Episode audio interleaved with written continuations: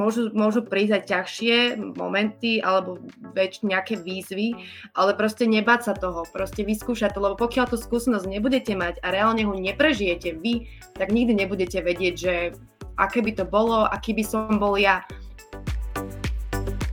Nebáť sa začať prosím na niečom inom, na niečom základnom, ale možno na niečom, čo by považovali za podradné alebo niečo také ako že call centre, nikdy sa nechcel byť v call centre, ale aj tak som si to začal treba to zobrať ako možnosť. Aj takto bude znieť podcast katedry anglistiky a amerikanistiky. Vítajte. Ako sa študentský život pretaví do toho pracovného? Pripraví vás škola na vaše povolanie? Ako a kde si začať hľadať prácu? A ako zvládať nový pracovný time management? Na tieto a mnohé iné otázky dostanete odpoveď v prvom diele nového podcastu katedry anglistiky a amerikanistiky v Nitre. Našimi prvými hostiami sú naši absolventi, magisterka Lenka Hrabovská a magister Lubomír Koprda. Dobrý deň, vítame vás. Dobrý deň. No, Dobrý. Podcast moderujú magister Erik Dierdi a magisterka Lucia Mareková.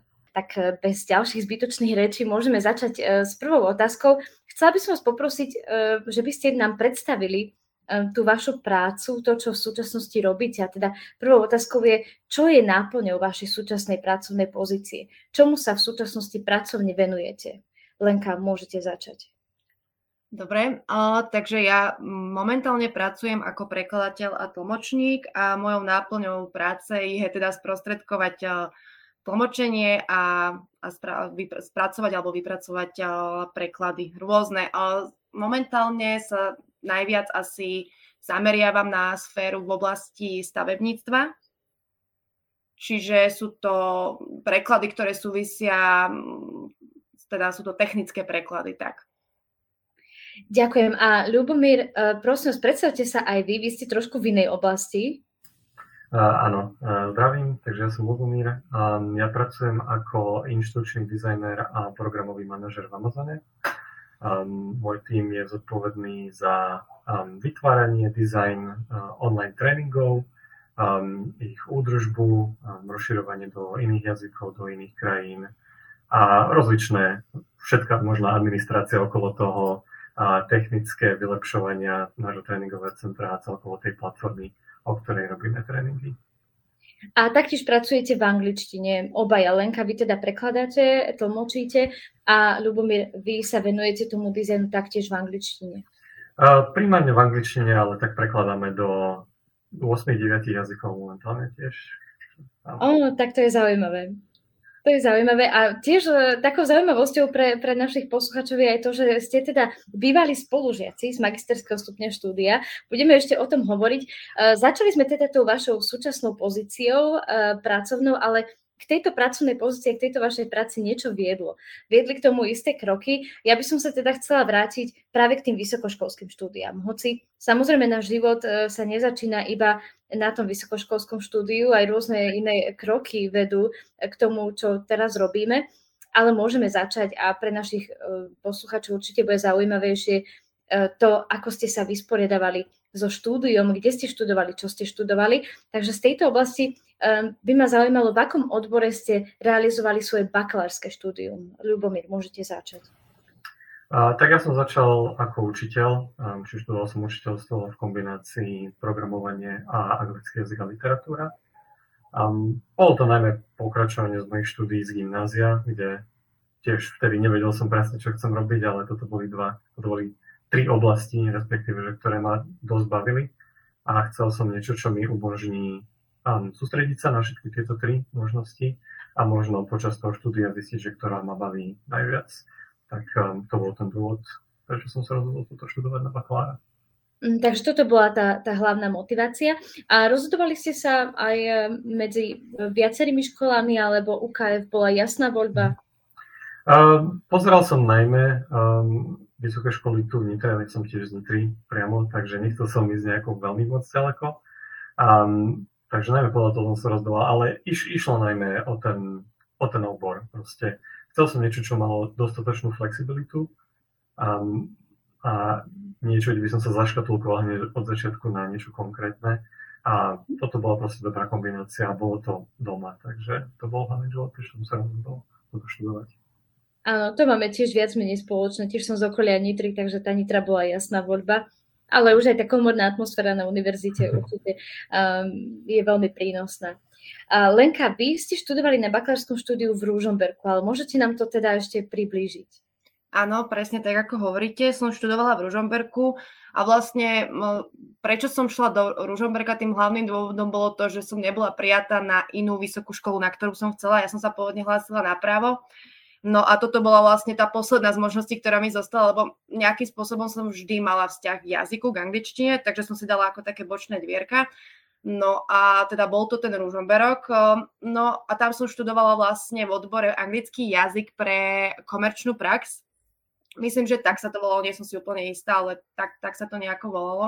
No a bolo to vlastne niečo podobné, ako som potom neskôr vlastne študovala na magisterskom stupni v Nitre s tým, že tam boli niektoré predmety zamerané na ekonomiku a, a financie v anglickom jazyku. Áno, čiže tiež išlo o tú odbornú komunikáciu. Áno, presne. A mňa zaujalo aj to, že teraz ste najskôr volili právo, um, takže ak by ste mali, sú to dve veľmi odlišné oblasti, ano. alebo aspoň mne sa to tak na prvý pohľad zdá, možno vy už keď do toho vidíte bližšie, tak nachádzate nejaké prieniky. Um, takže čo vás lákalo viac? Bola to tá angličtina alebo bolo to to právo? Niekedy tí študenti ešte, prepačte, to právo volia aj tým, že e, rodičia často vidia tie, tie svoje deti, tie, e, že by mohli byť právnici alebo lekári, mm-hmm. to je asi také veľmi populárne. Bolo to aj u vás tak, alebo bola tam iná motivácia? Uh, bola tam úplne iná motivácia. Ja som mala strašne a strašne mám rada históriu. Uh, knihy, dejepis a takéto veci, spoločensko-politické diania a tak. Čiže to bola asi tá prvá motivácia tým, že to bolo pre mňa veľmi atraktívne, hej. Mm-hmm. Uh, teraz už sa na to pozerám úplne inak a som veľmi rada, že je to tak, ako to je, uh, že teda tá, tá posledná voľba bola vlastne tá najlepšia voľba pre mňa. Uh, a vôbec som nemala žiadne zázemie v rodine ani nič, čo sa týka teda práva. Takže tak toto bolo, hej, že ma to veľmi zaujímalo, proste myslela som si, že budem právnička, teda Áno, ale možno ste práve tú históriu potom aj neskôr našli Určite. v tých štúdiách, že Určite. predsa ste sa našli aj tak v tej angličtine, takže Určite, všetky cesty vedú do Ríma, takže sme radi, že, že sme vás mali u nás a že teraz vás máme tu. Každopádne akákoľvek cesta k tomu viedla. Um, vy ste už tak naznačili, Lenka, ale teda obaja ste mali v štúdiu následne také isté zvraty, peripetie. Lenka, vy ste prešli um, teda v rámci takmer toho istého odboru iba na inú univerzitu a Lubomír, vy ste menili odbor. Takže uh, prečo ste sa rozhodli pre zmenu? Um, no pre mňa to nebolo vyslovene, že nejaký zvratový bod. Um, pre mňa to bola taká logická cesta ďalej. Um, ako hovorím, študoval som toho vokára kvôli tomu, že som chcel zistiť, čo z týchto troch, um, ktorý z týchto troch smerov um, má najviac osloví v budúcnosti.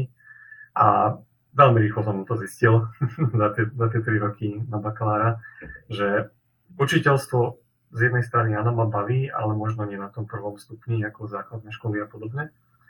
A programovanie, že zostane fakt len ako hobby a nie niečo, na čom si budem budovať kariéru, ale práve, že viac ma, čím ďalej, tým viac ma zaujímala tá angličina na nejakej profesionálnej úrovni.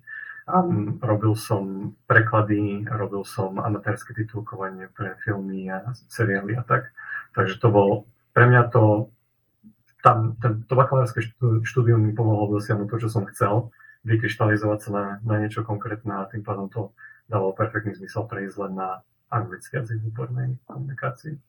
Áno, to je teda uh, zaujímavý pohľad, pretože často študenti, aspoň máme zatiaľ takú skúsenosť, menia odbor po nejakých prvých neúspechoch v tom pôvodnom odbore, takže u vás to skôr bolo tak, že ste si uvedomili, čo je pre vás dôležité. A aj to je jedna z úloh univerzity, aspoň si myslím, toho štúdia, nájsť sa a spoznať to, v čom som dobrý a čo by som chcela aj neskôr robiť. Ďakujem vám, Ľubomír, aj za túto skúsenosť. Lenka? O, takže um, tá zmena hlavne pramenila, alebo teda tá, ten dôvod, prečo som zmenila školu, bolo to, že som cítila, že potrebujem zmeniť prostredie. Uh, cítila som, že potrebujem niečo viac, niečo iné, neviem to presne popísať, ale teda takéto, tieto to sú tie pocity, ktoré si pamätám, keď som vlastne vypisovala prihlášku na druhý stupeň a, a boli tam aj, boli tam aj vlastne také osobné referencie alebo skúsenosti od, od kamarátov alebo spolužiakov od starších spolužiak, no teda známych, ktorí, ktorí mali túto skúsenosť s touto univerzitou a mi ju teda veľmi odporúčali, tak vlastne tak toto bolo. Áno, je úžasné, že aj keď sme takto online na diálku, tak sa nám prepájajú myšlienky. Presne som sa vás chcela vlastne spýtať a pokračovať tým, že či ste dostali nejaké odporúčanie práve na Nitru. A, takže vám ďakujem, že ste mi zodpovedali aj túto otázku už predtým, ako som sa ju spýtala. Um, ešte by som sa predsa len um, zastavila pri, pri týchto, nebudeme to teda nazvať úplne zvraty, pretože ako aj Lubomír povedal, bolo to nejaké prirodzené pokračovanie, ale teda pri týchto zmenách v tom vašom štúdiu, ako ste vy v tom čase toto svoje rozhodnutie vnímali? Bolo to pre vás náročné odhodlať sa tu, pre tú zmenu? Nemali ste pocit, že utekáte z boja? Ľubomír už naznačil, že bolo to úplne prirodzené, takže tam asi neboli takéto pocity, ale predsa len nebolo niekedy niekde v pozadí alebo okolie. Nepýtalo sa vás, a prečo utekáš z boja? Neboli tam takéto nejaké myšlienky?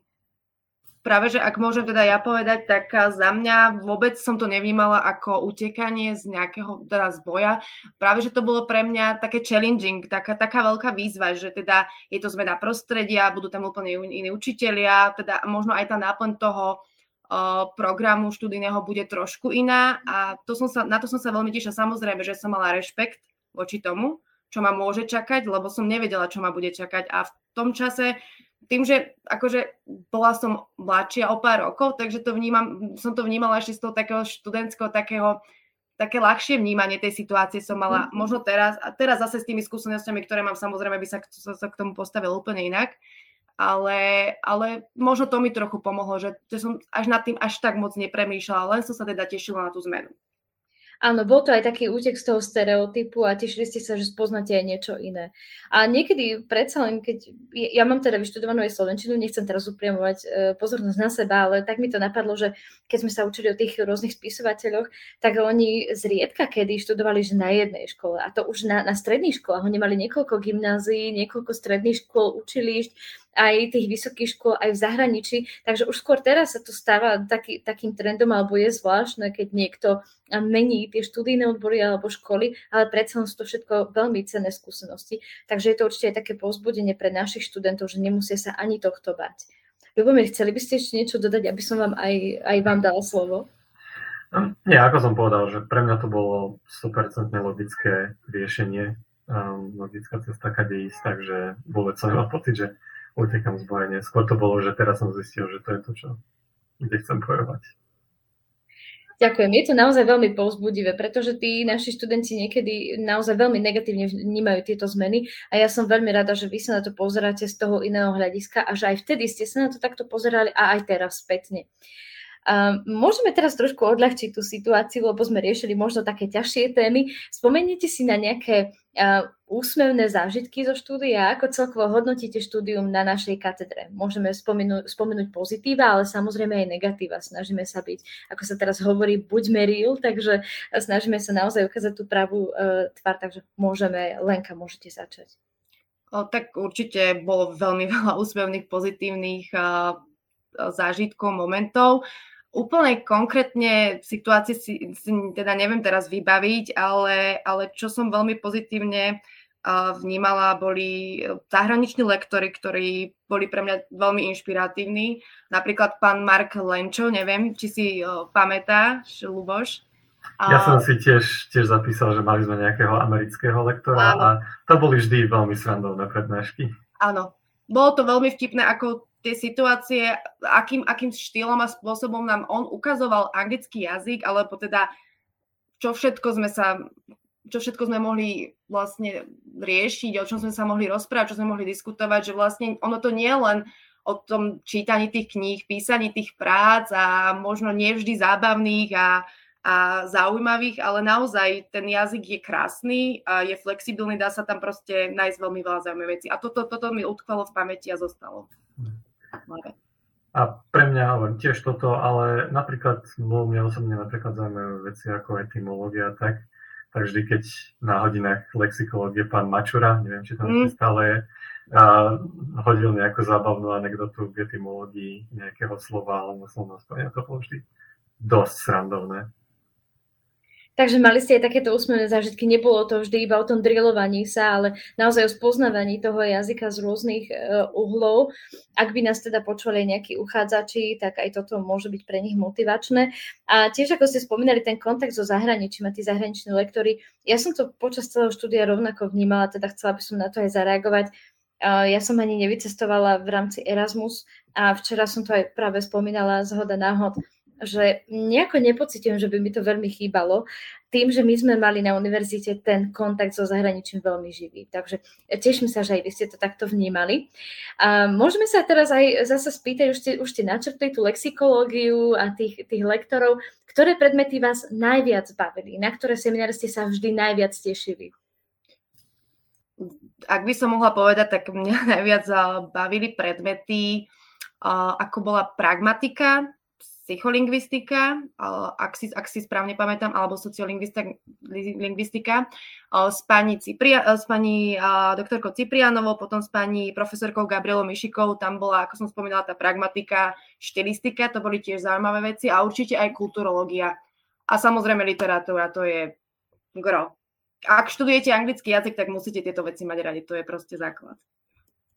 A z mojej strany tiež možno nie tá literatúra, ale skôr také tie technickejšie, ako tá spomenutá lexikológia, ale tiež ten, tá syntax a štilistika to bolo niečo, čo ma fakt zaujímalo, takže to boli moje obľúbené predmety. Áno, to je vlastne tá lingvistika, tak to máme také spoločné. A Erik je zase uh, na literatúre, takže aj tam, tam máme uh, nejaký insight, že, že vidíme, ako je to aj na tej literatúre. A naozaj asi všetky tie predmety majú nejaké svoje eh, plusy a minusy a preto aj nadvezujeme ďalšou otázkou, čo boli tie najťažšie aspekty štúdia, kde ste sa trápili? Môžem nadviazať. Um, ako som spomenul, pre mňa to skôr boli tie literatúry a historické predmety. Um, najmä akože anglická, americká literatúra a dejiny, takže ako sa nehovorím, že to nebolo niečo, čo ma nezaujímalo, ale proste nešlo mi to až tak ako tie viac technickejšie predmety.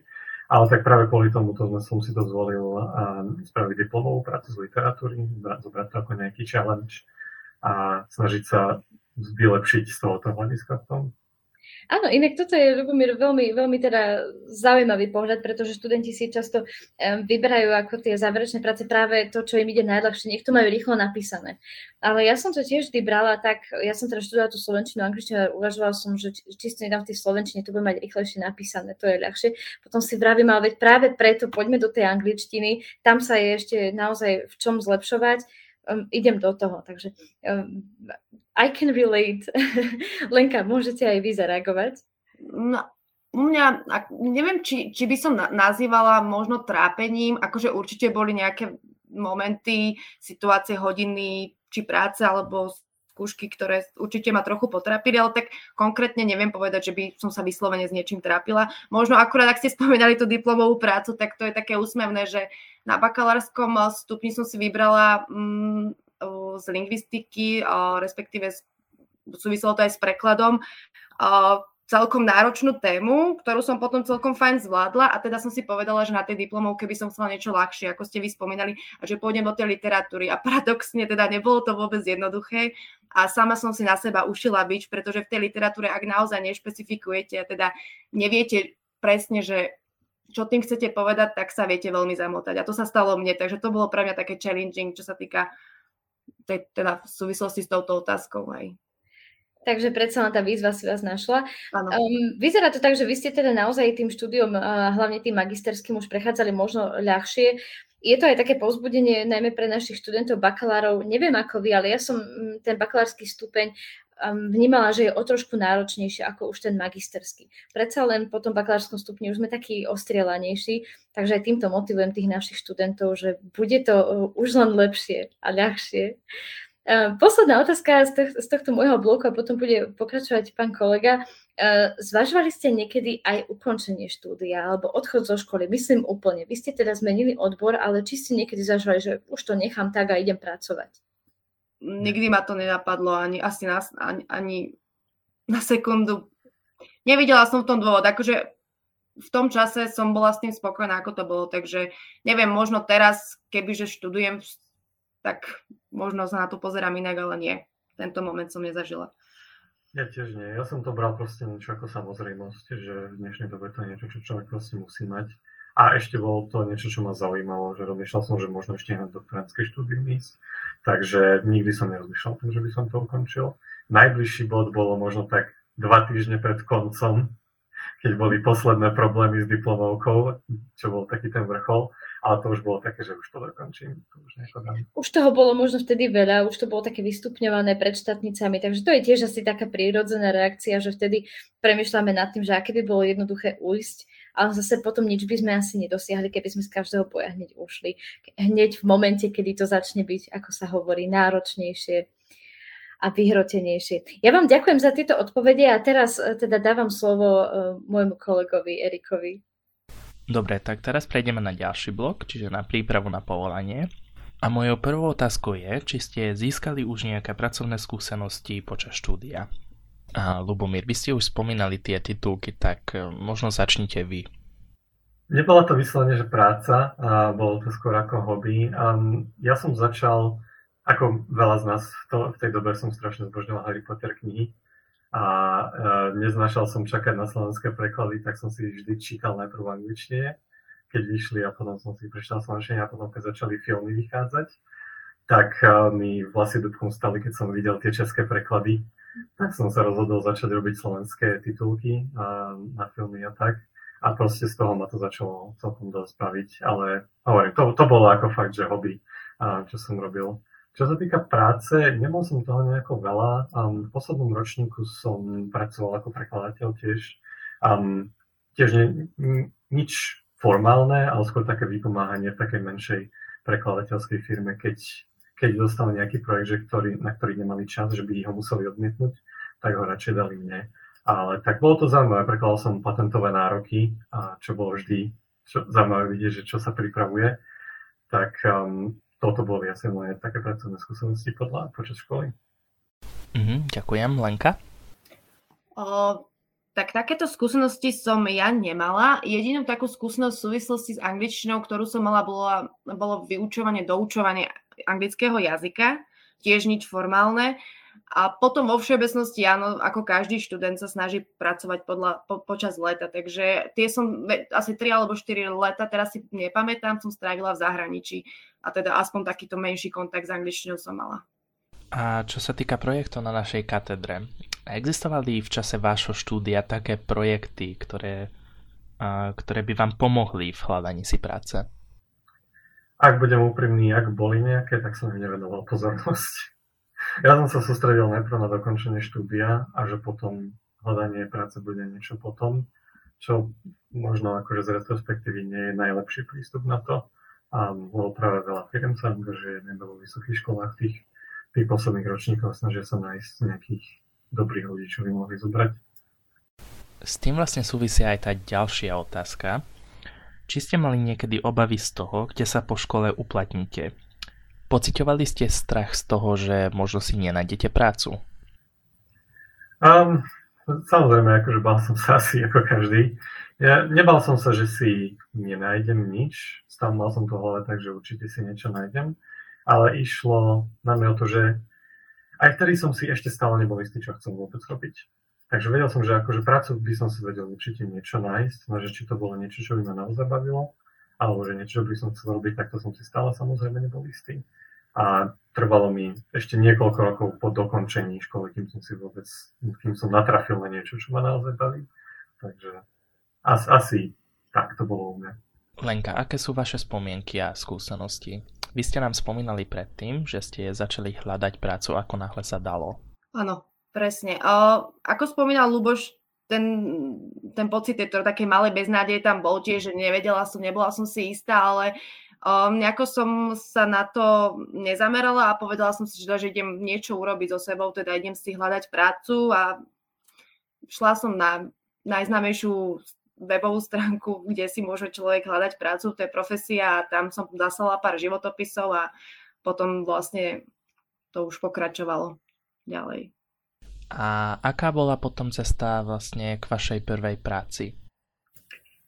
Cesta bola zaujímavá, pretože mm, po štátniciach a po obhajobe vlastne diplomovky môj teda po štátniciach z mojej strany to neboli až také už úspešné štátnice, pretože som neurobila jednu štátnicu z kulturológie. A som si vytiahla jednu otázku, na ktorú som v tom čase, v tom momente absolútne nevedela povedať nič. A, takže bol to taký prvý týždeň po štátniciach, kedy som, som vyplakala veľmi, veľmi veľa slz. A potom som si povedala po týždni, že teda nebudem stále plakať nad rozliatým mliekom. Situácia je taká, aká je. Idem sa prispôsobiť, idem skúsiť hľadať nejakú prácu, idem niečo robiť. Ne, hoci čo, proste šla som na internet, našla som zo pár pozícií pracovných, ktoré by ma mohli zaujímať. Na, na tie som teda zaslala životopis. No, potom sa mi následne ozvali z jednej zahraničnej stavebnej firmy, pozvali ma na pohovor, potrebovali asistenta tlmočníka, čiže išlo aj o tlmočenie preklady plus, teda nejaká administratívna práca. Prešla som dvoma do kolami pohovoru a teda bola som prijatá a bol to síce krátky, krátka práca, teda šlo o 6-mesačný projekt, ale teda veľmi výživný a výdavný to bol projekt, aj teda skúsenosť pre mňa. Pointou je asi, že netreba sa vzdať, že vždy sa nájde niečo. A ako sa to stalo vo vašom prípade, Lubomír? No, zo začiatku som hneď zo, po dokončení štúdia som skúšal hľadať najmä tie, čo som myslel, že budú dream jobs a možno nie také, že čo čerstvý absolvent uh, možno by chcel alebo by mohol robiť. A, tak najprv samozrejme som skúšal v prekladateľských firmách a všetkých možných sa hlásiť. Veľmi málo miest bolo otvorených, ale tak skúšal som aj všade, kde bol som tuším aj v Čechách kde hľadali prekladateľ do Slovenčiny a, a podobne. Bohužiaľ, nepodarilo sa mi nikde, ale tak um, ja som si už zo začiatku, lebo je to niečo bolo, niečo bolo, čo spravili aj moji kamaráti, že dal som si limit, že dva mesiace budem hľadať, ak si dovtedy nenájdem niečo takéto, tak proste skúsim trošku rozšíriť obzory, trošku si znížiť tie uh, požiadavky na seba um, a trvalo mi 3 týždne si nájsť robotu. Začal som pozerať v Bratislave, klasika, veľké firmy a hovorím, myslím, že som bol na treťom alebo štvrtom pohovore vôbec a hneď ma zobrali teda v Amazone. Takže nebolo to ťažké. Je to určite zaujímavý príbeh aj pre našich poslucháčov a možno by sme v tom mohli aj pokračovať. A prejdem teda na ďalšiu otázku, ktorá s tým súvisí. Ako ste sa dopracovali k vašej aktuálnej pracovnej pozícii? Um, tak môžem pokračovať teda asi. Um, začal som ako dosť veľa ľudí uh, na customer support pozícii v call centre, čo samozrejme nikto nemá rád, ale je to, je to dobrý odrazový mostík, aspoň tak by som povedal, veľa ľudí to tak povie. Um, dostať nohu do dverí, ako sa to hovorí, uh, do, nejakej, do nejakej firmy. Ale proste hneď, ako som tam začal, začal som si rozširovať vedomosti, začal som pozerať, čo, aké iné týmy vôbec existujú, aké iné pozície um, sú tam možné. Začal som sa špecializovať, začal som pomáhať ostatným ľuďom, stal som sa, um, čo sa volá SME, Subject Matter Expert. Um, začal som robiť tréningy pre nových ľudí, zač- no, robil som mentoring, akože new hire um, novým ľuďom. A tak, no, takto som pomaličky začal. Ale po dvoch rokoch a po nejakých veľmi jasných signáloch, že toto nie je miesto, kde sa mi podarí vybudovať kariéru, tak som sa presunul niekam inám. A prešiel som, či spravil som taký horizontálny presun do týmu, čo sa volá Retail Account Management. Um, čiže to je tým, kde pracujú účtoví manažery. Nie účtovní, nie sme účtovníci, a, ale účtoví manažery, to je najmä biznis, poradenstvo, um, byť v kontakte, tento tým je priamo v kontakte s um, prvými partnermi, prvými akože prvoradými dodávateľmi pre Amazon, čo sú veľké firmy um, alebo priamo výrobcovia, autorizovaní distribútory a tak. Um, robiť zmluvy a podobne, čo, bolo, čo bolo dosť zaujímavé. A práve tu bolo, kde som zužitkoval tú angličtinu najviac, lebo ste tam dennodenne proste v kontakte s tými, s tými ľuďmi z Veľkej Británie alebo z iných krajín, čo sú všetko native speakers. A tam je fakt treba mať vysokú úroveň angličtiny, najmä keď sa vybavujú veľmi dôležité veci ako zmluvy a kontrakty. Táto myšlienka bude určite zaujímavá aj pre našich študentov, pretože aj vo vašom prípade vidíme, že netreba hneď hľadať tie lukratívne pozície, ale dá sa potom postupne vypracovať aj z tých menej atraktívnych pozícií na niečo vyššie, na to, čo vlastne potom chceme aj robiť naozaj. Presne. Presne ako ste povedali, ako spomínal Luboš, proste sú, na, najlepšie teda skúsenosti sú tie, keď si ich takto vyšperkujete od toho začiatku, teda nie ste hneď na nejaké lukratívnej pracovnej pozícii, tak ako som ja spomínala, robila som asistentku, ktorá teda sprostredkovala preklady, ale potom som aj tlmočila nejaké rokovania, meetingy a teda nebolo to vždy jednoduché samozrejme uh, nosiť kávu a zároveň potom hneď ísť aj tlmočiť, hej? čiže bolo, bolo to takéto. Ale ono, ono všetko, všetko, každá jedna skúsenosť vás, vás vycibrí, vás okreše a stávate sa silnejším, lepším, múdrejším teda tým človekom a skúsenejším. A to je dôležité, teda naberáte aj tú takú tú, by som povedala, sebavedomie. A to je tiež veľmi dôležité. No a potom, potom to, po tejto prvej práci, po tom 6-mesačnom projekte som pokračovala, ďalej som mala niekoľko pracovných ponúk, tak ako spomínal už v Bratislave to strašne veľa. Počas teda tejto prvej práci, práci som stretla strašne veľa ľudí. Dokonca som dostala jednu pracovnú ponuku tiež úplne v inej sfére u projektantov, ktorí povedali, že by som im robila kalkulácie na projekty, že, že, ma tam, že je pre nich atraktívne, že viem anglický jazyk s tým, že by ma naučili túto prácu. Čiže vôbec ich nezaujímalo, že som to absolútne nevedela, že len teda videli, že možno ako flexibilne pracujem, čo, ako sa správam, alebo neviem, čo bolo pre nich zaujímavé a teda plus teda ten jazyk. Čiže uh, asi takto som pokračovala, ale ja som si nakoniec uh, tiež som chcela zostať uh, v, meste, v ktorom som žila, čiže to bola Žilina, tak som si hľadala prácu hlavne v Žiline a tu som si našla prácu v prekladateľskej agentúre, čo tiež bola dobrá skúsenosť, lebo tiež som tam zažila veľa vecí, aj čo sa týka jazyka, aj teda tých prekladov. Videla som mnohé veci, mohla som sa naučiť prečítať si, pozrieť si, komunikácia či už s prekladateľmi, ako sa ohodnocujú, to sú tiež veľmi zaujímavé, pekné skúsenosti. No a potom som dostala ponuku do, teda tejto, do súčasnej firmy, do tej, v ktorej teraz pracujem. Je to tiež zahraničná talianská spoločnosť a, a som tam už 6 rokov a teda na tej pozícii prekladateľ a tlmočník. A tu robím vyslovene len preklady a tlmočenie, čiže už žiadna asistencia, žiadne nosenie kávy, nič. Je to vyslovene. No. Je, to pres, presne ten point, čo som aj chcel, chcel povedať, že hej, človek môže začať na hociakej pozícii, ale keď už je človek v nejakej firme, či už zostanú v tej firme, alebo sa presunú do nejakej inej. Keď nadobudnú tie prvé skúsenosti, ako sa tam pracuje vôbec, nejakú tú disciplínu, naučiť sa, ako pracovať v týme pod manažérom, tak um, otvorí sa od, obrovské množstvo iných dverí. Hovorím, ja som prešiel do tohto týmu Retail Account Management, um, čo stále to bolo vôbec niečo, čo by som študoval, nevedel som o tom nič, ale tieto, najmä tieto veľké firmy, oni majú veľký záujem o to získať ľudí, ktorí majú aspoň perspektívu a sú ochotní sa to naučiť robiť. Lebo vždy môžete prísť do hociakého týmu, oni, vám, oni vás samozrejme že zaškolia. To nevadí, že nemáte možno nejaké teoretické skúsenosti zo školy, alebo že ste to vôbec neštudovali a oni vás vyškolia. Tak a hovorím, otvoria sa tam iné možnosti, u nás sa to otvorila možnosť vytvoriť tento tréningový tím, tak som sa tam presunul a teraz robím inštručného dizajnéra, čo je niečo, čo som ani netušil, že vôbec existuje, ešte kým som bol v škole Takže o tomto hovorím. Človek, kým ešte v tej škole nevidí vôbec, aké všetky možnosti existujú, lebo nie všetky tieto pozície, dokonca by som povedal, že väčšina týchto pozícií vôbec nie sú otvorené um, čerstvým absolventom a dostanú sa tam až takto, keď si možno poskačú možno cez nejaké iné pozície. A čo vás v pracovnom živote najviac prekvapilo? Na čo ste neboli pripravení? Lenka.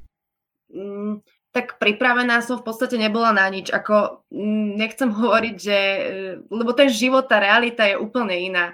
Jedna vec je škola, mm, interakcia v škole. Áno, naučila som sa veľa vecí v škole a za tie som veľmi vďačná. Som teda rada, že som mohla chodiť do školy. Je to super benefit. Ale tá realita, tá komunikácia v tej práci, riešenie tých problémov a úroveň tých problémov, je to proste niečo iné, na ktoré vás nikto nikdy nepripraví a to je v pohode, je to fajn, nie je to vôbec nič zlé. Ničoho sa nebojte, pretože nikto učený z neba nespadol a sa všetko naučíte, vám to ukážu, budú tam vaši kolegovia, ktorí vás zasvetia do toho a ja si myslím, že áno, ja, tak ako, hej, ak som správne odpovedal na vašu otázku, neviem už. Ja si myslím, že áno. Ale potom veľa študentov rozmýšľa nad tým, že na čo mi toto bude, tak čo by ste im odkázali? Tiež som sa to pýtal. Tiež som sa to pýtal, samozrejme, ako asi každý. Ako nehovorím, že som zužitkoval všetko, to je prakticky nemožné, určite som nezužitkoval každý predmet, aký som študoval, ale tak um, najmä keď hovorím, že som v tomto prostredí, že buď ešte keď som bol ako retail manager alebo teraz ako instruction designer, a ide najmä o tú komunikáciu, keď komunikujeme s tými native speakers, mať ten úplne ten najvyšší level angličtiny a vedieť ísť do tých technických hlbok, chápať tú, tú štilistiku, tú syntaktiku a podobné veci, vedieť tie odtienky významov. To je niečo, čo je, je nevyhnutné mať uh, v profesionálnom prostredí. Lebo keď rozprávate s nejakým native speakerom, to je, a najmä o nejakých dôležitých biznis veciach, posledné, čo chcú, po, chcú robiť, je debatovať s niekým, kto hapka na telefóne a nevie sa vyjadriť. Takže v tomto prípade jednoznačne ja si neviem predstaviť a robiť to, čo robím teraz, bez toho, aby som mal takéto pozadie z vysokej školy.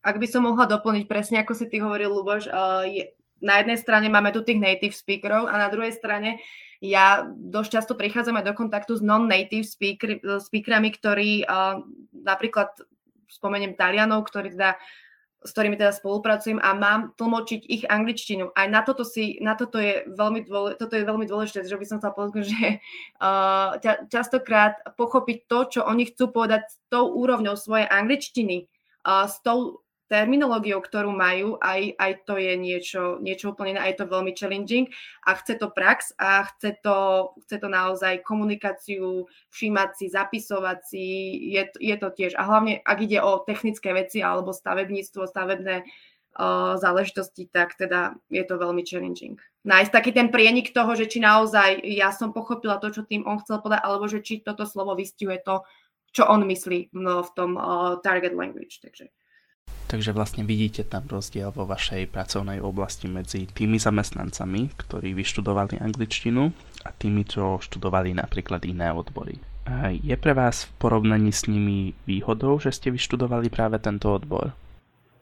Um, určite, je, je, to, je to podľa mňa dosť vidieť. Um, ako nehovorím, že nevedia hovoriť po anglicky, to určite nie, ale je fakt vidieť ten rozdiel medzi niekým, kto študoval niečo iné, ako napríklad biznis, alebo management, alebo financie a angličtinu mal len ako nejaký sekundárny odpor.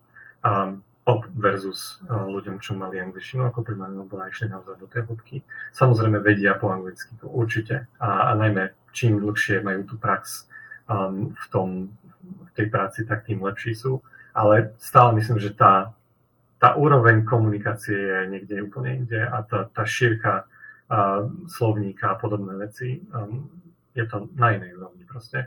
A určite to veľmi pomáha, najmä keď človek musí hovoriť s tými native speakers, keď uh, vyjednáva zmluvy a takéto veci, alebo ako Lenka hovorí, keď tlmočí pri tlmočení, je to mimoriadne dôležité, dať tie, tie významy slov úplne presne tak, ako majú byť. Presne tak, ako si povedal, tiež myslím si úplne to isté.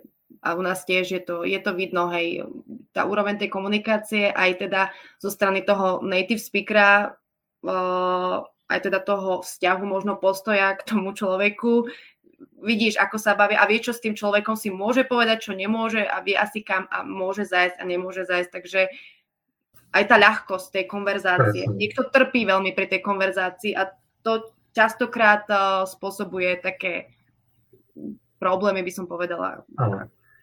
Stane sa niekedy, samozrejme nie, že veľmi často, ale proste niekedy um, ten native speaker ti normálne povie, že I don't want to talk to you, I want to talk to a native speaker, alebo s niekým, kto je aspoň mimoriadne blízko native speakeru, lebo hovorím, že nie každý, ale sem tam človek natrafí na debilov, ak môžem tak povedať. A v tom prípade mať čo najlepšiu úroveň angličtiny v tomto prípade je um, jediné, čo vás zachráni v tomto prípade.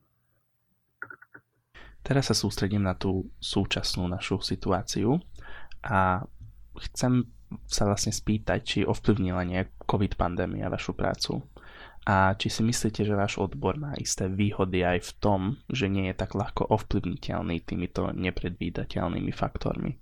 O, ja, mňa pandémia čo sa týka práce, až tak moc nezastihla, pretože je možné moju prácu vykonávať z domu, čo je veľmi veľkou výhodou oproti iným povolaniam. Uh, automaticky sme boli teda zaslaní na home office alebo teda domov a je, je to zase iná stránka tej práce. Jedna vec je komunikácia, interakcia, ak teda napríklad by som spomenula to tlmočenie.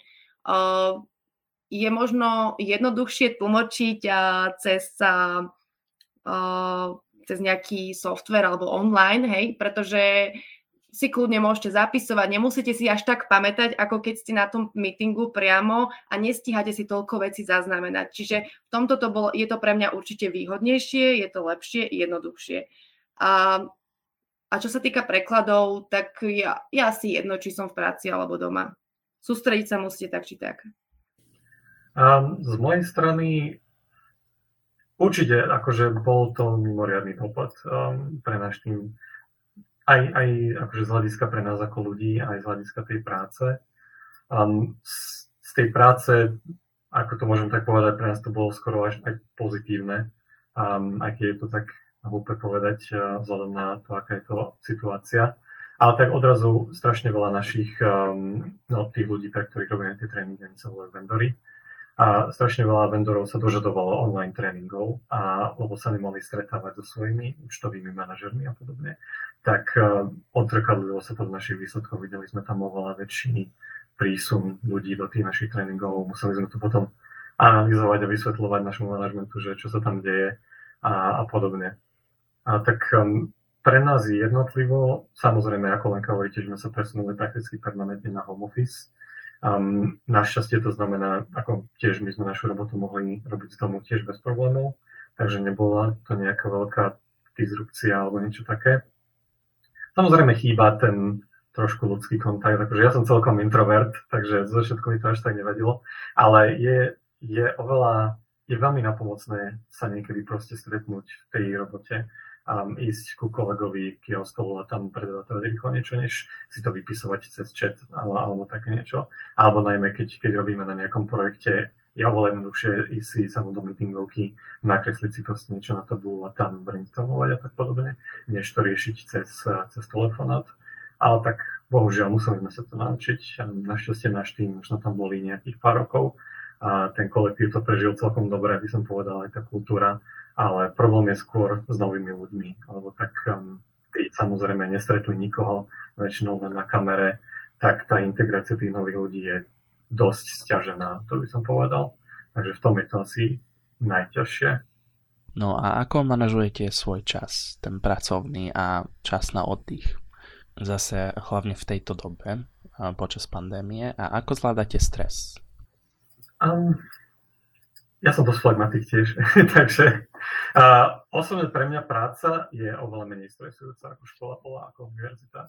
Ja som v živote sa mi v práci nestalo, že by som bol taký vystresovaný ako pred štátnicou alebo, alebo tá, niečím podobným. Takže um, ide o to, že aj najmä čím vyššie idete, tak tým viac ste samostatnejší v tej pozícii a vy si budujete svoj čas, vy si budujete svoj kalendár, vy si budujete svoj deň a podľa toho, že OK, dnes budem robiť toto, na druhý deň budem robiť toto.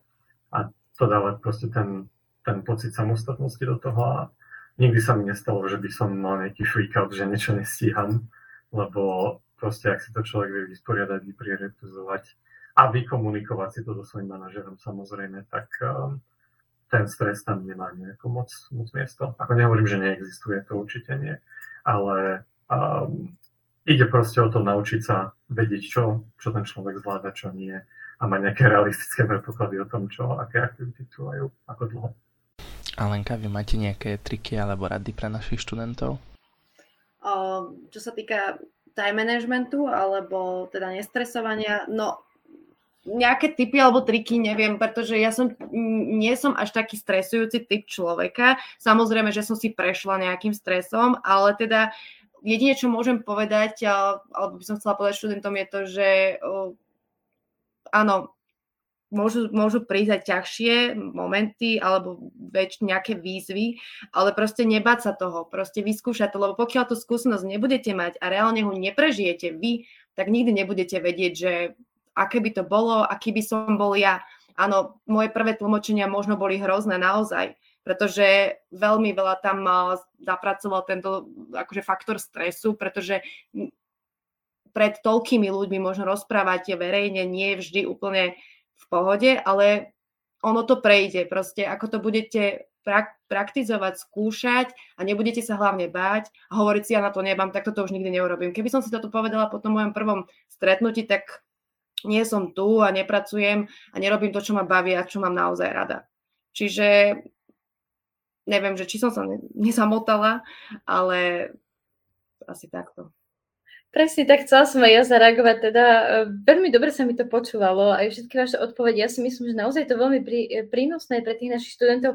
Mne sa veľmi páčilo aj, čo Lubomír hovoril o tej integrácii, že je to naozaj teraz ťažké a chcela by som možno pozbudiť tých našich súčasných prvákov, tiež sa asi takto cítia. Ja som si to uvedomila, že musí to byť pre nich veľmi ťažké prísť do novej školy a na všetko si zvykať vlastne v online režime, nepoznať svojich spolužiakov. Teraz my im nadávame, uh, nie, nenadávame, ale zadávame nejaké spoločné projekty a to bol, to bol inak teda milý preklep, ale teda zadávame im rôzne spoločné projekty a musí to byť pre nich naozaj ťažké na tých projektoch pracovať, keď sa takto nepoznajú. Takže chceme ich pozbudiť aj tým, že ak sa cítia nejako, že nezapadajú alebo ešte nenašli ten systém, je to úplne normálne, lebo žiaľ doba je taká, aká je a, a cíti sa tak asi každý, nie sú v tom sami.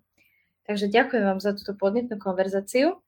Tak dostávame sa teda k tej poslednej časti, tá už bude opäť trošku taká voľnejšia, aspoň si myslím, že by to tak mohlo byť, lebo máme teraz otázky um, z oblasti rôzne. A budeme sa teda pýtať na rôzne záležitosti, ktoré sme si mysleli, že by mohli aj našich študentov zaujímať. A prvá otázka hneď je, že ako bojujete s prokrastináciou? To je teraz veľmi taký známy pojem, e, pomerne nový. Niekedy sa tomu hovorilo, že sme leniví. A teraz je to už prokrastinácia. Samozrejme sú tam nejaké hranice, nechcem teraz e, nejako zasávať do terminológie. Odlišuje sa ten váš terajší prístup k povinnostiam od toho, ako ste k nim pristupovali za študentských čias? Hej, jedine, čo by som chcela povedať, že keď by som bola taká pracovitá aj počas školy, tak ako som teraz, hej, lebo áno, ono to je vidno na tom, keď človek robí to, čo ho baví, že naozaj uh, tá, je, tu, je tu niečo, čo chce robiť, takže to proste bude robiť a je to, je to dobré. Ale ja v podstate ani neprokrast, ne, neprokrastinujem, pretože uh, ani nemám prečo, nemám dôvod na to, aby som si odkladala veci, aby som nesplňala termíny. Čo sa týka prekladov, tam tie termíny sú dané a teda to sú veci, ktoré musíte robiť. Uh, takže nie. Prakticky to isté som chcel povedať. Takže ona sa nehovorí prokrastinácia, my hovoríme proste time management a hotovo. Ste, ja, ako som už povedal, ja si vyskladám môj kalendár, ja si vyskladám môj deň, ak sa to nikomu nepáči, bohužiaľ, jedne, ak by to bola moja manažerka a povie mi, že mám si niečo spraviť, ale tak a, a vždy ide proste o to, že ak niečo odložím, tak to nie je kvôli tomu, že to nechcem robiť, ale kvôli tomu, že robím na desiatich iných veciach, čo majú in, vyššiu prioritu. Takže prokrastinácia nie je niečo, čo by som povedal, že ale prichádza mi fakt len o tú prioritizáciu veci, lebo vždy máte viac vecí, nemôžete stihnúť za, za jeden deň alebo za jeden týždeň. Takže odkladá sa to kvôli tomu, že sa to musí a nie kvôli tomu, že sa mi to nechce robiť. Áno, čiže možno aj taká rada teraz pre našich študentov, ak majú pocit, že naozaj sa musia nútiť uh, k tomu štúdiu alebo k tým aktivitám uh, študentským, spraviť si nejaký dobrý time management, naplánovať si to, naplánovať si čo kedy stihnúť, ale reálne, čo sa, čo sa aj dá stihnúť. Lebo potom prichádza aj tá frustrácia, dnes som mal naplánovaných 20 táskov a mm, stihol som ani nepolovicu. No samozrejme, ak to nemám e, naplánované nejako rozumne a reálne, tak potom k tomuto dochádza. Takže možno taký výstup by som, alebo tá outcome z, z, z tejto otázky by um, som asi takto zadefinovala pre našich študentov. A teraz taká príbuzná otázka, ktorá možno trošku aj nadvezuje, že aký máte recept na work-life balance alebo school-life balance? Lebo niekedy máme takú skúsenosť, že že dominuje iba jedno. Že buď je tam naozaj taký prílišný workoholizmus, že niekto nevie prestať pracovať, že stále má pocit a má na seba nároky, že ak len chvíľočku oddychuje, už sa cíti nejaký neužitočný, alebo že by mohol robiť niečo iné. A zase opačne, niekto stále oddychuje a nie a nie sa donúti do tej práce. Tak máte na toto nejaký recept alebo nejaké rady pre študentov? jediné, čo, čo môžem povedať, je, že je veľmi dôležité si, ako spomínal Luboš predtým, nastaviť priority. aby ste vedeli, čo treba spraviť, čo je dôležité. A, a ak tie veci, ktoré sú dôležité, sa, sa vykonajú, sa spravia, tak uh, potom nie, nie je tam, nemal by byť priestor pre nejaký workoholizmus alebo teda na pracovanie alebo pracovať viac ako je treba. Áno, je to ťažké hlavne zo začiatku, pretože ja si pamätám tiež, počas svojej prvej práce som sa snažila byť perfektná a robiť všetko perfektne a robiť aj viac, ako by som mala. A toto je ten kameň úrazu, ktorý vás potom doženie, kedy zistíte, že nemáte víkend, nemáte voľný čas, nič nestíhate, nemôžete za nej doktorovi. Čiže na, to, na toto si treba dávať pozor a a, a hneď ako si to uvedomíte, tak zastaviť, zastaviť sa a povedať si, tak toto nie, tak toto už nechcem robiť, pretože to je len na úkor samých seba a obližujete sebe. Čiže vedieť povedať nie je tiež veľmi dôležité sa naučiť. Hm. Dobre povedané. Um, ja som v tomto celkom dosť prísny na seba. Um, viem, že dosť veľa ľudí má s tým problém. Um, najmä teraz, akože keď sme všetci doma, alebo teda väčšina z nás pracujeme z domu na tom home office, je nejaký problém si to rozdeliť, alebo oddeliť teda. Um, v tomto prípade hovorím, ja som veľmi prísny, proste páta padla, zatvorím notebook, vypnem všetko a hotovo. Proste nepozerám pracovný e-mail, nepozerám pracovný chat a, a, a hotovo. A ho nehovorím, niekedy samozrejme treba zostať dlhšie, um, alebo, alebo skôr. Um, v mojej pozícii som dosť často v kontakte so západným pobrežím Spojených štátov, čo je 10 hodín ďaleko, alebo aj s Kanadou, s Mexikom, alebo aj opačným smerom sme v kontakte s našimi kolegami v Japonsku, v Singapúre alebo v Austrálii a treba zase ráno niekedy možno prísť. Ale zase si to treba nejako vykompenzovať. Ok, že ak viem, že budem hodinu dlhšie práci, tak možno prídem ráno o hodinu neskôr. Aspoň našťastie u nás týme sa to dá, že máme relatívne flexibilnú pracovnú dobu. Ak si spravíme tých 40 hodín týždenne, tak um, je našim manažerom relatívne jedno, kedy bolo presne tých 40 hodín. Takže ak sa to dá takto, tak, um, tak určite to treba takto spraviť. Um, ja to, ja to mám takto mentálne oddelené, ale každý je iný. A môj, môj kamarát napríklad má aj veľa ľudí, čo, čo mi hovorili, že majú to fyzicky oddelené. Že aj keď robia z domu, tak si spravili nejaký iný fyzický kútik, kde pracujú, kde idú do roboty ráno a potom, keď skončia, tak idú niekam inám, idú do obývačky a, alebo tak. Čiže treba len zistiť, že čo funguje pre každého človeka najlepšie a že či, čím stačí si to len mentálne oddeliť a sú v pohode, alebo či si to musia takto fyzicky oddeliť. Ide, hovorím, fakt každý individuálny, treba zistiť, čo pre, pre vás funguje. Výborné odpovede, ďakujem vám. Um, bolo to až nad moje očakávania. A ak by ste mali porovnať výzvy študentského života a výzvy pracovného života, ktoré sa z vášho pohľadu zvládajú ľahšie. Samozrejme, ak sa to dá porovnať, pretože určite tá pracovná oblasť je veľmi odlišná od tej študentskej. Ak by sa to dalo porovnať, môžete, skúsme. Neviem. Um, toto je dosť ťažká otázka, um, lebo pre mňa to príde dosť neporovnateľné, ten študentský život a ten pracovný život. A povedal by som, že sú približne rovnako, ale proste iným štýlom. Um, mm-hmm. Ja by som povedal, že v tom študentskom živote ide najmä o vás ako jednotlivca, že OK, musím, musím si spraviť túto prácu, uh, diplomovku alebo čo, musím dokončiť uh, tento predmet, musím dať túto skúšku ale v pracovnom živote je to viac o ostatných ľuďoch, ste zodpovední za iných ľudí. Aj keď nie ste manažer, aj keď robíte proste nejaký projekt, možno mm, nejaký iný tým čaká, kým dokončíte niečo a, a podobne, alebo musíte pomáhať novým ľuďom a tak. Čiže ste, je tam taká väčšia zodpovednosť o ten tým a o ostatných ľudí. Aspoň takto mne príde, neviem. Je to ťažké, lebo fakt mi to príde dosť neporovnateľné.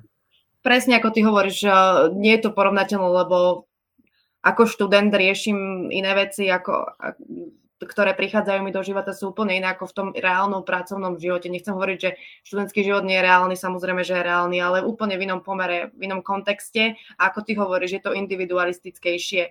Tuto si už v rámci nejakého týmu, v rámci nejakej organizácie a teda splňaš, nejak, musíš splňať nejaké ciele alebo dosahovať nejaké, dosahovať nejaké ciele. Čiže áno, tak ako si aj ty povedal, súhlasím s tým úplne.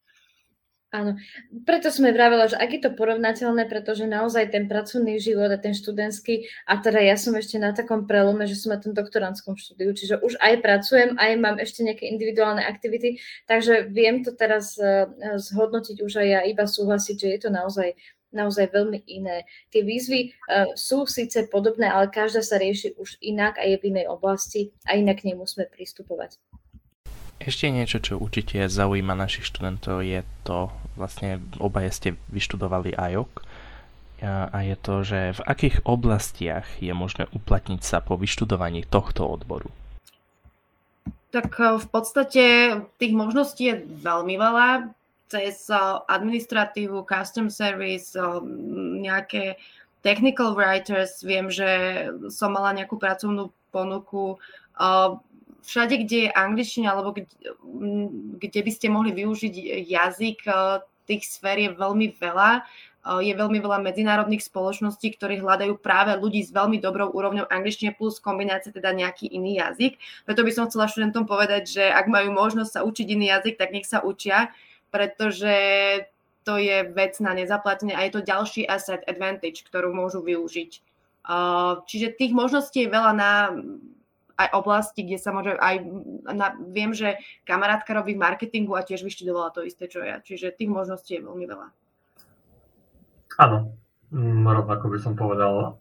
Určite by som povedal to isté ako ty, že možno študovať aj iný jazyk, e, nielen angličtinu, ale angličtina je všade, treba ju vedieť. A ja, ja osobne tiež ja neviem iný jazyk okrem angličtiny a tiež akože nemal som problém si nájsť robotu a aj napriek tomu, že som neštudoval nič z toho, čo som pracoval, som nemal problém, bola angličtina, bola proste ten základ, vedieť komunikovať, vyrozprávať si s niekým a ak má človek dobrú pracovnú morálku, tak nemá problém.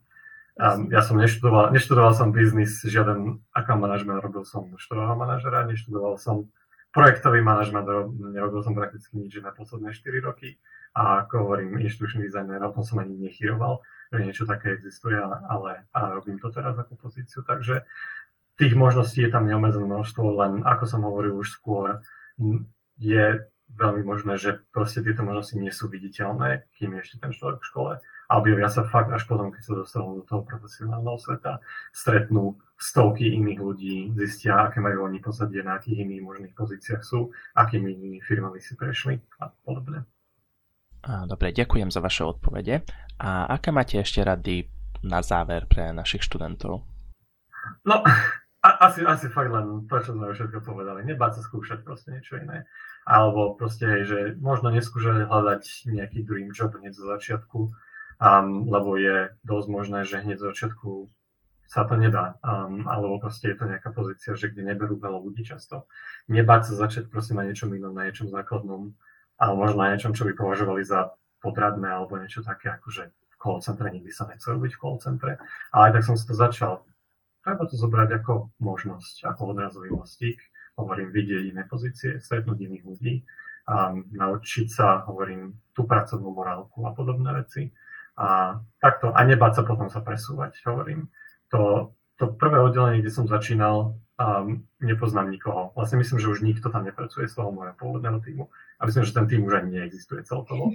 A rovnako aj ten druhý tým, do ktorého som sa presunul pred, no respektíve som sa, tiež to bol ešte support, ale ani ten neexistuje, iba retail account management som teraz. A takže hovorím, tieto týmy sa menia v kuse, ľudia sa v kuse presúvajú. Toto uh, nie, nie je to svet našich starých rodičov, kde 40 rokov môže niekto zostať na rovnakej pozícii a ísť do dôchodku. Teraz sa v kuse človek presúva, takže treba to brať takto, že nebrať to, že um, ale nenašiel som si perfektnú robotu. Nevadí, stačí začať niekam inám a potom sa dá presunúť.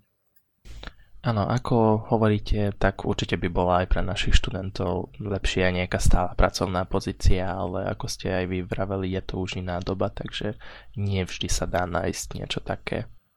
Presne.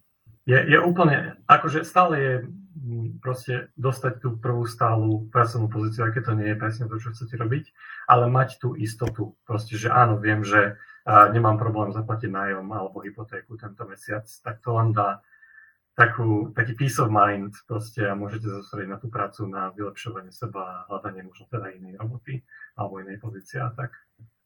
Uh, ja by som chcela povedať, aby sa študenti neprestali učiť. Aby teraz majú stále možnosť sa učiť, aby to využili ten čas, pretože keď príde práca, tak to je komplikovanejšie, časovo náročnejšie. Ja sama teda lutujem veľmi, že som sa neučila druhý jazyk skôr, začala som sa učiť až teraz, taliančinu a teda je to naozaj challenging. Počas tej práce uh, sa teda dostatočne venovať tomu druhému jazyku. Čiže keď môžete, učte sa, neprestávajte a potom stále investujte do seba. Všetko, čo sa naučíte, čo nasajete, akýkoľvek kurz, čokoľvek, čo sa dá proste a potom uvidíte, ono to príde to práve orechové. Áno, táto je tiež výborná rada pretože študenti sa veľakrát spoliehajú na to, že no však toto sa naučím v práci, ale ako vidíme, v praxi to už nie je také jednoduché. Tak, tak. Treba využiť všetky príležitosti. Ďakujem vám, toto bola tá hlavná časť, ale nám teda prišli ešte nejaké študentské otázky, keďže my sme dali aj nejaké výzvy na Instagram a boli sme teda prekvapení, koľko um, otázok sme dostali, je tu 7 otázok, na začiatok ja si myslím, že veľmi slušné. Na niektoré z nich ste samozrejme už nejako implicitne možno aj odpovedali, ale poďme to ešte nejako učesať a poďme tým našim študentom priamo na tie otázky odpovedať. Takže e, prvá otázka bola v prípade, a e, inak táto je veľmi zaujímavá, asi moja obľúbená, v prípade, že si absolvent po skončení školy zvolí pracovať tzv. na voľnej nohe, podľa akých faktorov by si mal stanoviť cenu svojej práce. Čiže celkovo tu nás sa, sa rozprávame o tej problematike vedieť si nastaviť tú svoju cenu.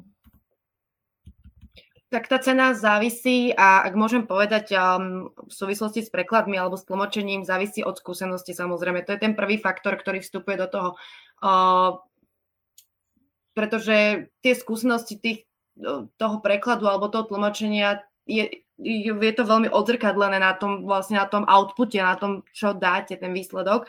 Čiže tá cena súvisí s tým. Potom je, ak môžem konkrétnejšie hovoriť o prekladoch, tak je to typ prekladu. Či sa jedná o technický preklad alebo nejaký všeobecnejší, obyčajnejší, nejak, niečo, čo, čo nie je až také náročné časovo a potom je to čas.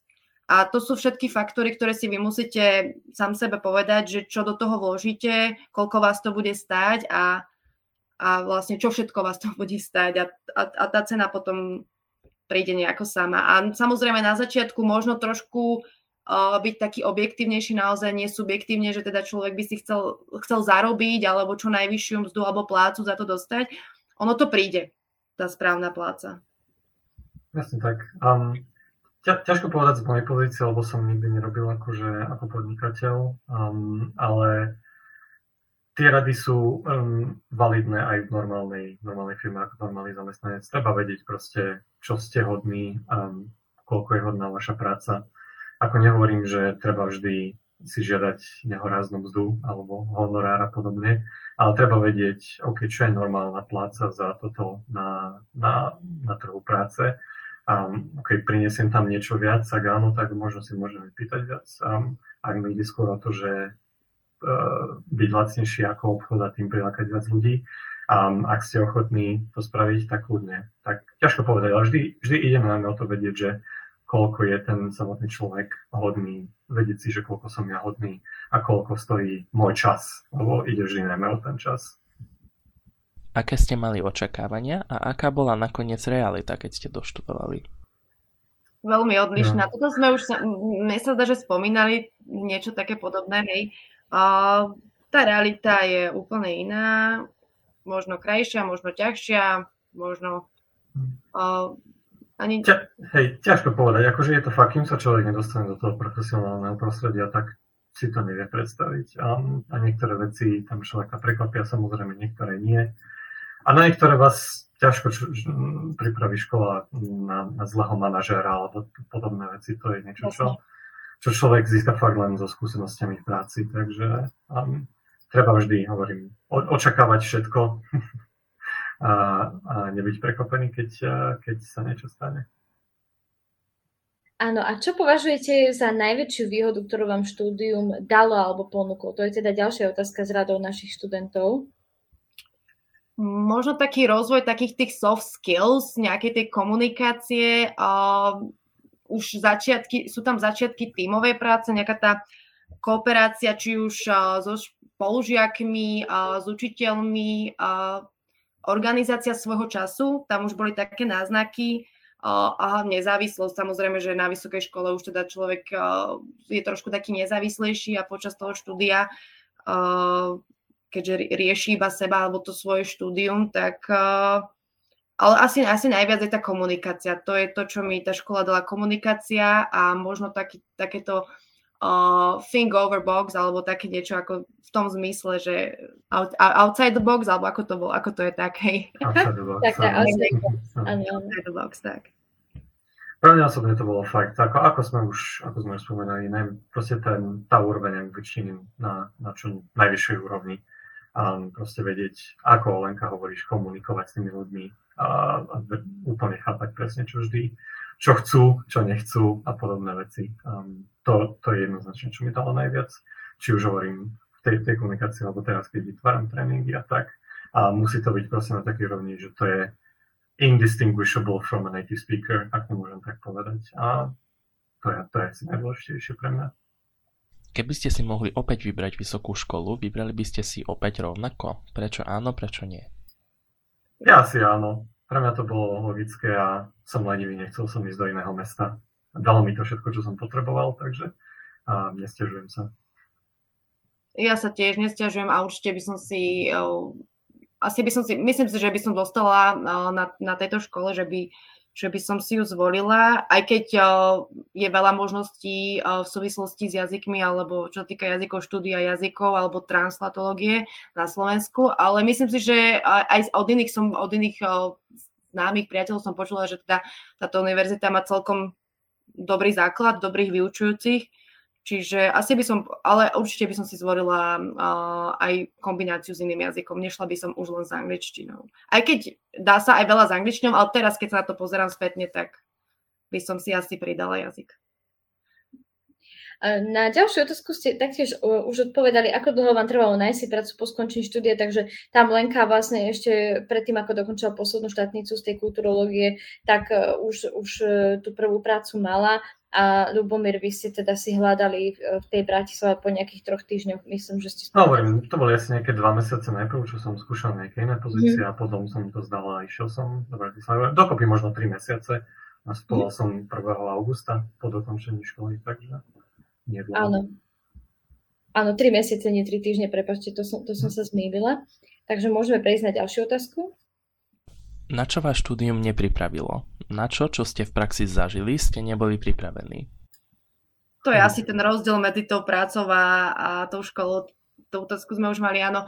O, nepripravilo nás to na život a na ľudí, na tú realitu. Lebo naozaj stretnete rôznych ľudí a je veľmi dôležité, ako zareagujete na týchto ľudí, lebo asi, asi, asi toto... Tá... Uh, Hej, čo mňa asi najviac um, proste tá absencia nejakých uh, dlhých prázdnin a podobné veci. Žiadne letné prázdniny, nič také, uh, človeku to dosť chýba, bohužiaľ.